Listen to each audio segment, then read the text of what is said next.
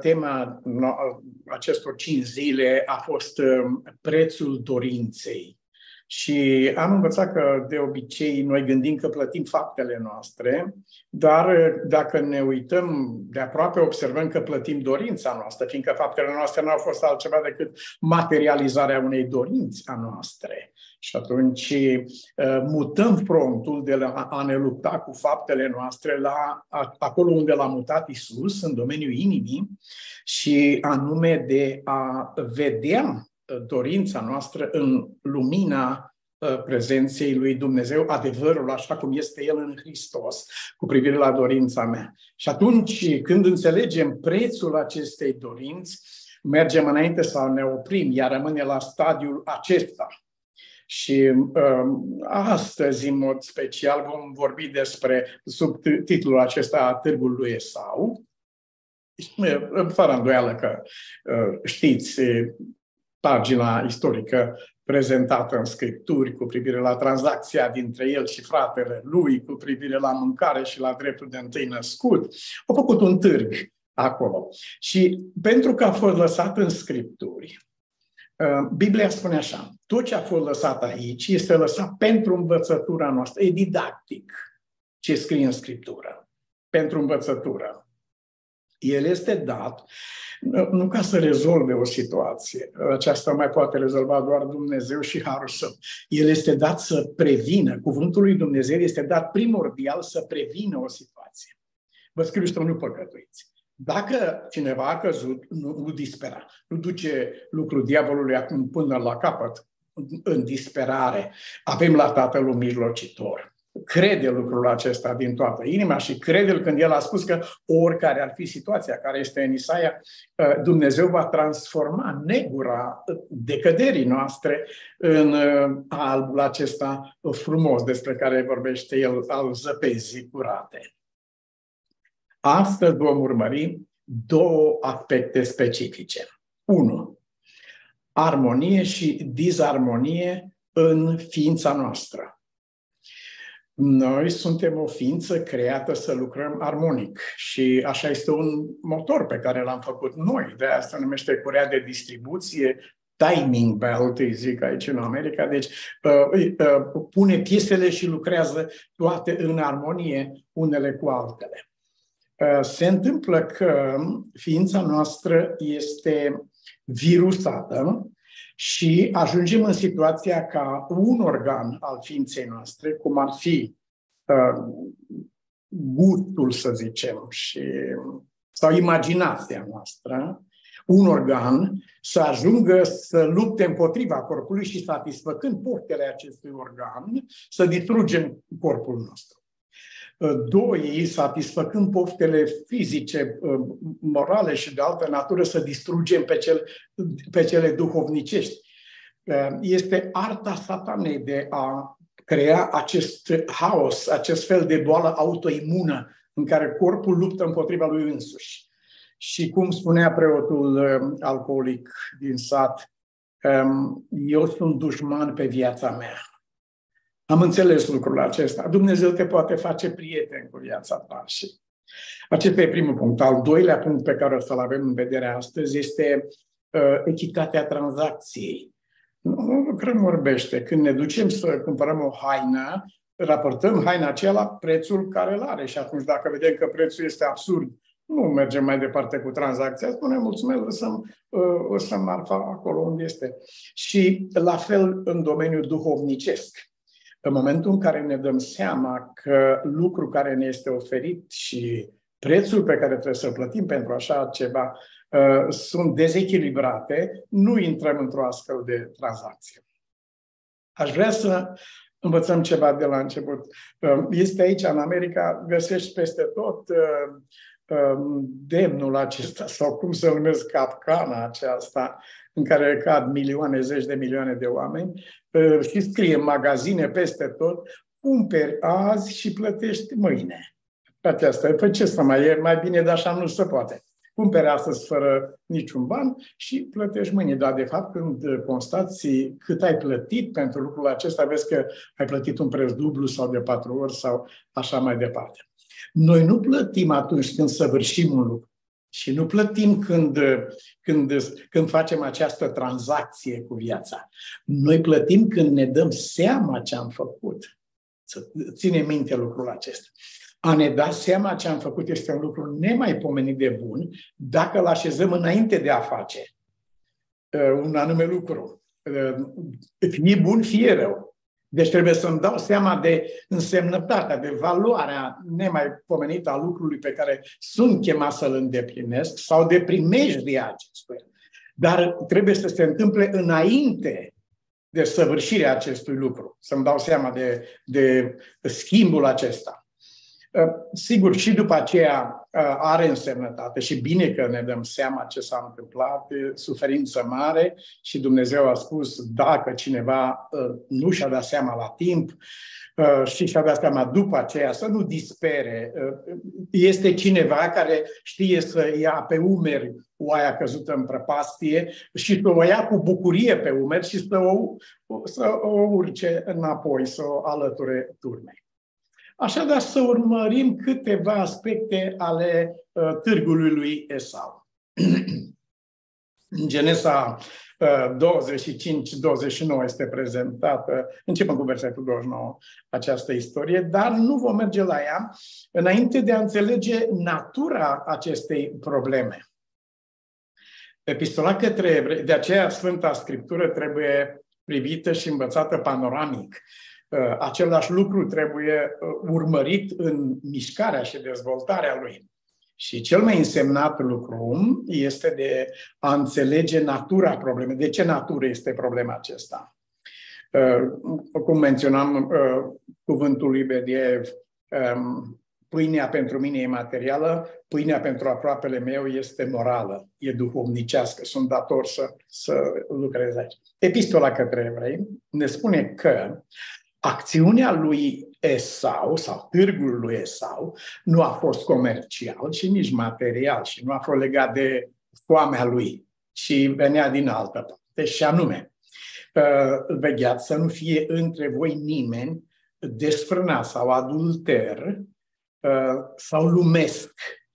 Aceasta a fost problema lui Esau, nu pofta de mâncare teribilă pe care a avut-o el, și nici imaginația lui bolnavă că dacă nu mănâncă acum va muri și așa mor.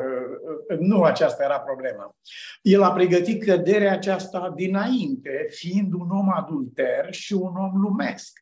Cu gândirea aceasta, intrând într-o astfel de tranzacție, um, el nu înțelege valoarea lucrurilor, pe că, uh, pe, uh, nici a, a mâncării acesteia și nici valoarea dreptului de întâi născut datorită faptului că avea o gândire adulteră.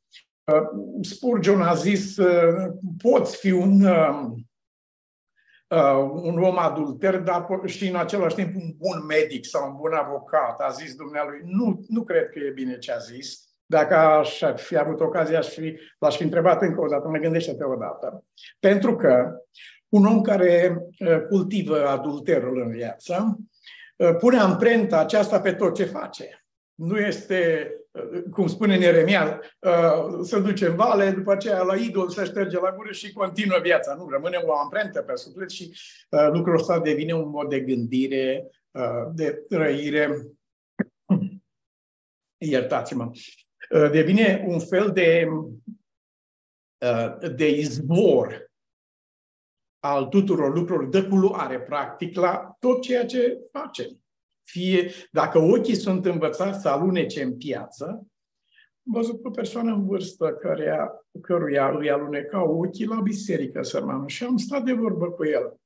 Și a râs un pic și am spus, nu mi se pare nimic de râs. Ă, chiar mi s-a plâns de îmbrăcămintea unor surori care constituie o provocare pentru dumnealui.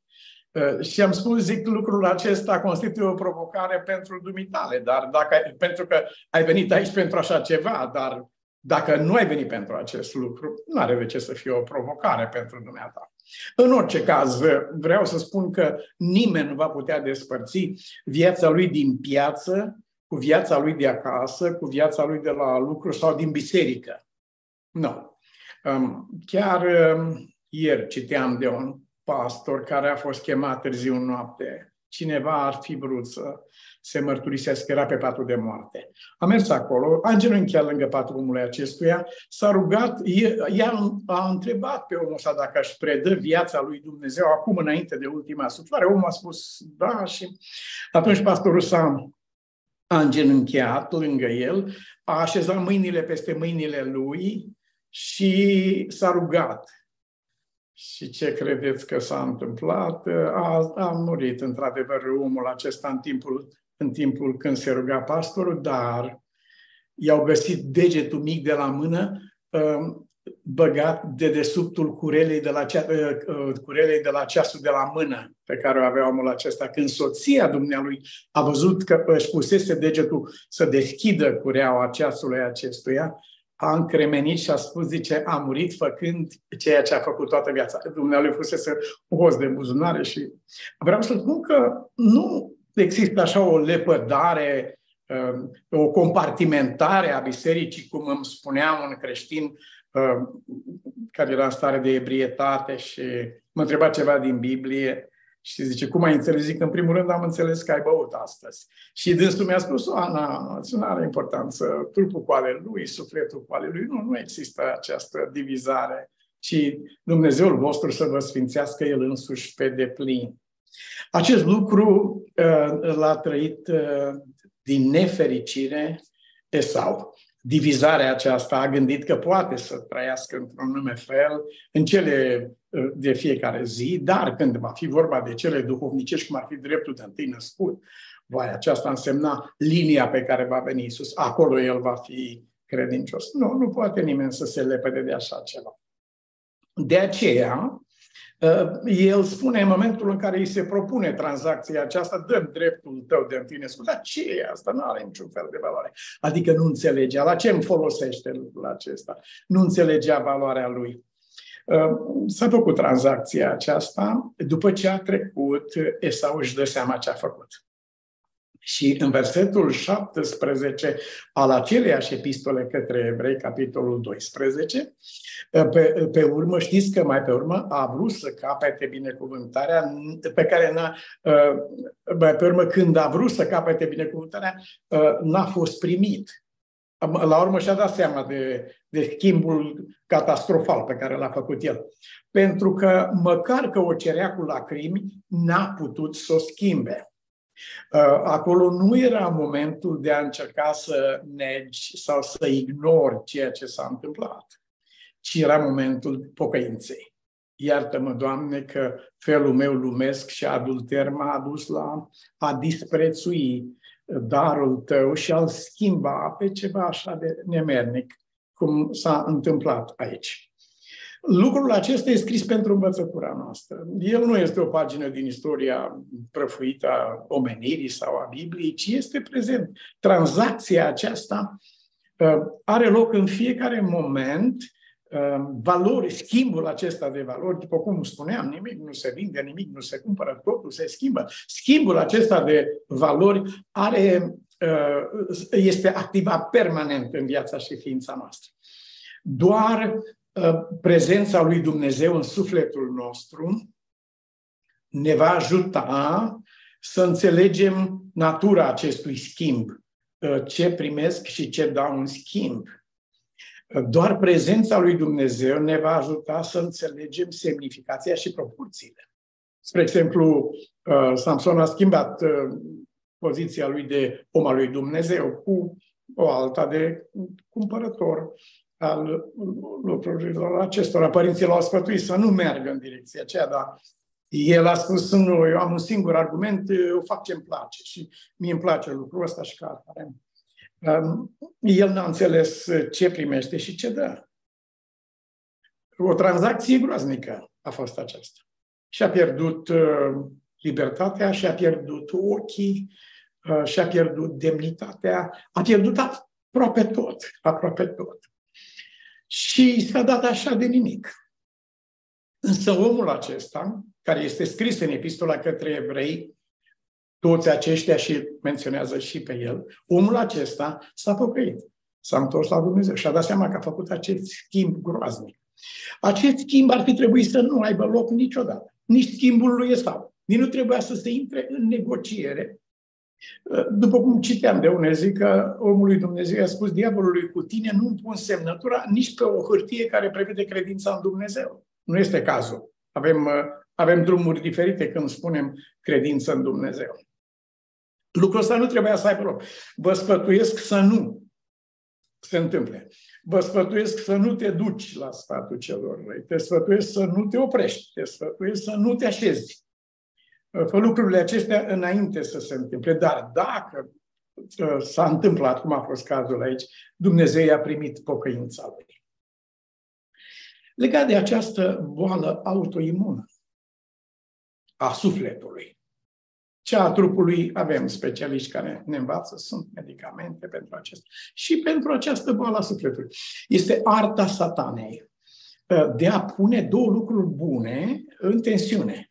Observați că în biserică dezbinătorul pune doi oameni buni, unul împotriva altuia. Și așa se dezbină biserica, iar el stăpânește.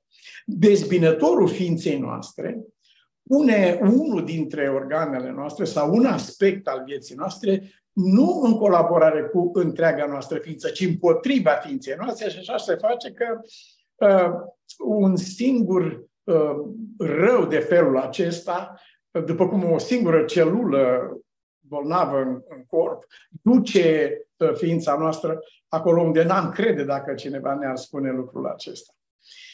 Pavel Apostolul uh, spune acest lucru în acel celebru text pe care îl cunoașteți, mă port foarte atent cu trupul meu, spune el, pentru că este există această primejdie ca uh, uh, trupul meu să mă facă să-mi pierd sufletul. Așa, asta spune el, mă port aspru cu cuvintele pe care le spun, mă port aspru cu gândurile, uh, aspru însemnând uh, treaz, sever, matur, autoritar. V-am dat putere, autoritate înseamnă cuvântul acesta. Mă port aspru cu uh, trupul meu ca nu cumva să-mi pierd sufletul. Asta spune nu cumva după ce am predicat altora. Ființa noastră, cea fizică și cea duhovnicească, a fost întocmită de Dumnezeu să lucreze în armonie. Cum lucrează o instalație armonioasă. 1 uh, Corinteni 12, 24 ne spune că Dumnezeu a întocmit trupul în așa fel ca să nu fie nicio dezbinare în trup. Să nu te ducă la uh, păcat sau la nenorocire mâna ta cea dreaptă sau piciorul tău te duce la păcat. Restul trupului e nevinovat, dar ca de victimă dacă acesta nu este întâmpinat. Cu alte cuvinte, să păstrăm totdeauna această armonie în ființa noastră, care este un efect secundar al armoniei cu Dumnezeu. Totdeauna prezența lui Dumnezeu ne va ajuta să avem steaua Nordului în viața și ființa noastră, să înțelegem direcția în care mergem, să înțelegem valorile, prezența lui Dumnezeu. Noi trăim în prezența lui, gândim în prezența lui, fie că mânca sau be sau orice altceva, noi trăim această viață în prezența lui. Aceasta este singura cale Uh, de a putea împlini chemarea vieții noastre, care este uh, chemarea vieții noastre definită în scurte cuvinte, a purta chipul lui Dumnezeu pe pământ. Aș dori să urmărim aspectul acesta relaționat la alți oameni. Sunt situații în care am dori, cum dorea sau vrea, mâncarea lui Iacob. Bine. Și vedem. Uh, avem în noi această pornire de a ne uita peste gardul vecinului, de a ne uita la iarba de dincolo de gard de, și de a considera că e mai verde și așa mai departe. Uh, Rod Loy îmi spune, zice, niciodată nu dori realizarea cuiva înainte de a descoperi ce l-a costat acest lucru ce l-a costat să ajungă să facă acest lucru. Nu dori așa ceva. Nu dori să fii în locul lui până nu înțelegi prețul pe care el l-a plătit. Um, un prieten care a fost mult timp închis mi-a povestit personal că un alt creștin care a fost acolo a făcut un târg cu penitenciarul să renunțe la credință și atunci penitenciarul i-a dat uh, niște zahăr. Um, după ce i-a dat zahărul acesta, prietenul de care vă vorbeam povestea că a căzut. El a leșinat, a căzut. L-au dus în cameră și să-și revine, dar era complet epuizat de, de subnutriție. Și atunci un ofițer a spus, uite, să-ți dea fratele de credință, să-ți dea niște zahăr. Și fratele i-a dat câteva bucăți de zahăr, dar dânsul a spus nu, mulțumesc. Și a spus, dumneavoastră știți cât l-a costat pe el zahărul acesta? Nu pot să primesc lucrul acesta. Asta s-a întâmplat la David când i-au adus apă de la poarta Betlemului și a spus, nu știi că i-a costat viața. A vărsat-o pe pământ. Nu i-a trebuit așa ceva. Știm prețul cu care a fost uh, plătit. Tot ce facem noi pe pământul acesta, Biblia numește semăna. Semănăm o sămânță. O vorbă este o sămânță. Un gând, un plan, un proiect, un simțământ, o gândire a noastră este o sămânță sau, în termen modern, este o investiție. Din ea, din această investiție, noi vom avea un rezultat care va fi o binecuvântare sau va fi un blestem. Este destul de târziu și este cu multă suferință să-mi dau seama la capătul celălalt. Unii oameni au trecut prin acest lucru, mărturisind, chiar mi-a spus un prieten, domnule, și-am văzut și mi-am dat seama și parcă mi-a venit în minte și totuși am ignorat lucrul acesta. Am spus, în aceasta constă neprihănirea lui Dumnezeu, pentru că ori de câte ori suntem în primejdie, un părinte pe copilul lui, Duhul lui Dumnezeu ne avertizează și ne spune nu merge pe drumul acesta, pentru că... Acum, noi suntem între două posibilități. Este un, un, uh, un cuvânt de înțelepciune uh, care spune, este larg, dar din nou spun, vine din istorie. Noi avem de ales între durerea înfrânării disciplinei sacrificiului sau durerea regretului. Da. Oricât de greu ni s-ar pare, nu? că oricât de grea ni s-ar pare disciplina sau regretul sau înfrânarea sau tăcerea sau cât de grele ni s-ar pare, ă, acestea sunt nimic în comparație cu suferința pe care o aduce regretul. Este atât de mare și atât de grea, încât unul dintre oamenii care au regretat teribil și-a legat ștreangul de gât. De aceea ne cheamă Bunul Dumnezeu să primim suferința aceasta mai degrabă, a disciplinei viață, a înfrânării, a, a, a renunțării, a sacrificiului de orice fel, să primim această disciplină care va lăsa în suflet o satisfacție permanentă în loc de a primi disciplina regretului, dar vin din nou să spun, uh, nu trebuie să facem din, din uh, durerea regretului, uh, nu trebuie să facem ucigașul sufletului nostru, nu trebuie să ducem mai departe, trebuie să ne oprim în acel loc, să nu mergem mai departe. Am un vecin la Loma Linda, Filip Arapate, și el mi-a povestit cum la trecerea frontierei lui, frontierei din România pe Nera undeva, mergeau într-un întuneric cum este Zmoala și la un moment dat au avut un simțământ așa în inimă și s-au oprit și unul dintre ei, erau trei băieți, unul dintre ei a luat o piatră și a aruncat-o înainte, în fața lui. Și ciudat, înfricoșător, n-a făcut niciun fel de zgomot. Au rămas suspendat, suspendat, suspendat și într-un târziu se aude, po! Era de fapt o prăpastie. Aruncase piatra aceasta în gură. Dimineața, spune el, ne-am dat seama că ne-am oprit la un pas de nenorocire. Cât de însemnat este să ascultăm glasul Duhului Sfânt, care ne spune pornește și mergi sau ne spune oprește. Aceasta este lecția pe care o comunică umblarea lui Israel în pustie, stâlpul de nor, stâlpul de foc.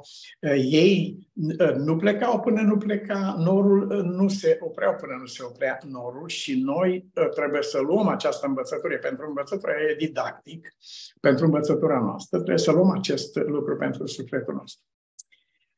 E ușor? Nu. Eisenhower spune, nu există victorii la preț redus. Biruință la preț redus nu există ci trebuie să punem în luptă darurile pe care Dumnezeu ni le-a dat, înțelepciunea, lumina, hotărârea și mai ales disciplina aceasta duhovnicească uh, pe care El a pus-o în sufletul nostru, care întâmpină răul înainte de a se produce. Aș vrea să ne oprim în locul acesta și să ne aducem aminte că, de fapt, tot ce este scris în Scriptură este pentru învățătura noastră și lucrul cel mai însemnat asupra căruia putem să ne gândim în orice tranzacție a vieții, suntem invitați noi. Fie că e vorba de târgul lui Esau, fie că e vorba de târgul pe care uh, uh diavolul propunea lui Isus sau doamna aceea lui Iosif sau Belșațar lui Daniel. Biblia e plină de târguri, de propuneri din acestea de târguri. În acest uh, context, cel mai însemnat lucru este ceea ce găsim scris în 1 Petru 1 cu 17. Dacă chemați ca tată pe cel ce judecă fără părtinire, adică pe Dumnezeu, um, purtați-vă cu atenție în timpul pribegiei voastre pe acest pământ. Am o carte a lui Walter Brueggemann și ne spune nouă predicatorilor, uh, aduceți-vă aminte că predicați unor exilați. Predicați omului Dumnezeu este în exil. Aduți aminte de lucrul acesta este străin și călător și la aceasta face referire uh, Petru spunând, uh, purtați-vă cu atenție, cu maturitate, cu seriozitate în timpul uh, pribegiei voastre, căci știți, și acesta e punctul cel mai însemnat de care trebuie ținut cont în orice fel de tranzacție, știți că nu cu lucruri pieritoare, nu cu aur și cu, nu cu argint sau cu aur ați fost răscumpărați din felul deșert de viețuire pe care îl moșteniseră de la părinții voștri. O moștenit de la părinți. Dar ce este aceasta? Sau dacă e de la părinții, e Dumnezeu. Nu. Nu. E posibil să fie un fel binecuvântat de viață sau să fie un fel deșert de viață. Din felul deșert de viețuire pe care îl moșteniseră de la părinții voștri. Cu alte cuvinte, înțelegeți prețul cu care v-a prețuit Dumnezeu. Și în orice astfel de tranzacție nu vindeți, nu vinde adevărul, cumpără-l.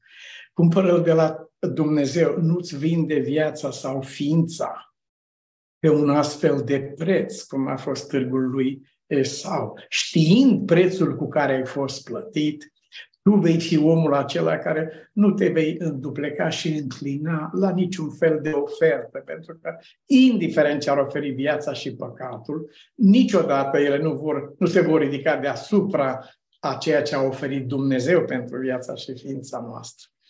Ori de câte ori vom privi aici, Sfânta Scriptură spune că suntem transformați. Ori de câte ori înțelegem lucrul acesta, E ceea ce a spus Domnului Nicodim când acesta a întrebat cum se face așa ceva. Păi uite, ă, așa ceva se face prin a înțelege ă, că atât de mult a iubit Dumnezeu ființa ta că a dat pe singurul lui Fiu, nu cu aur și cu argint. Așa să ne ajute Dumnezeu și să păstreze pentru totdeauna treaz și viu în conștiința noastră gândul prezenței sale cu noi. Amen.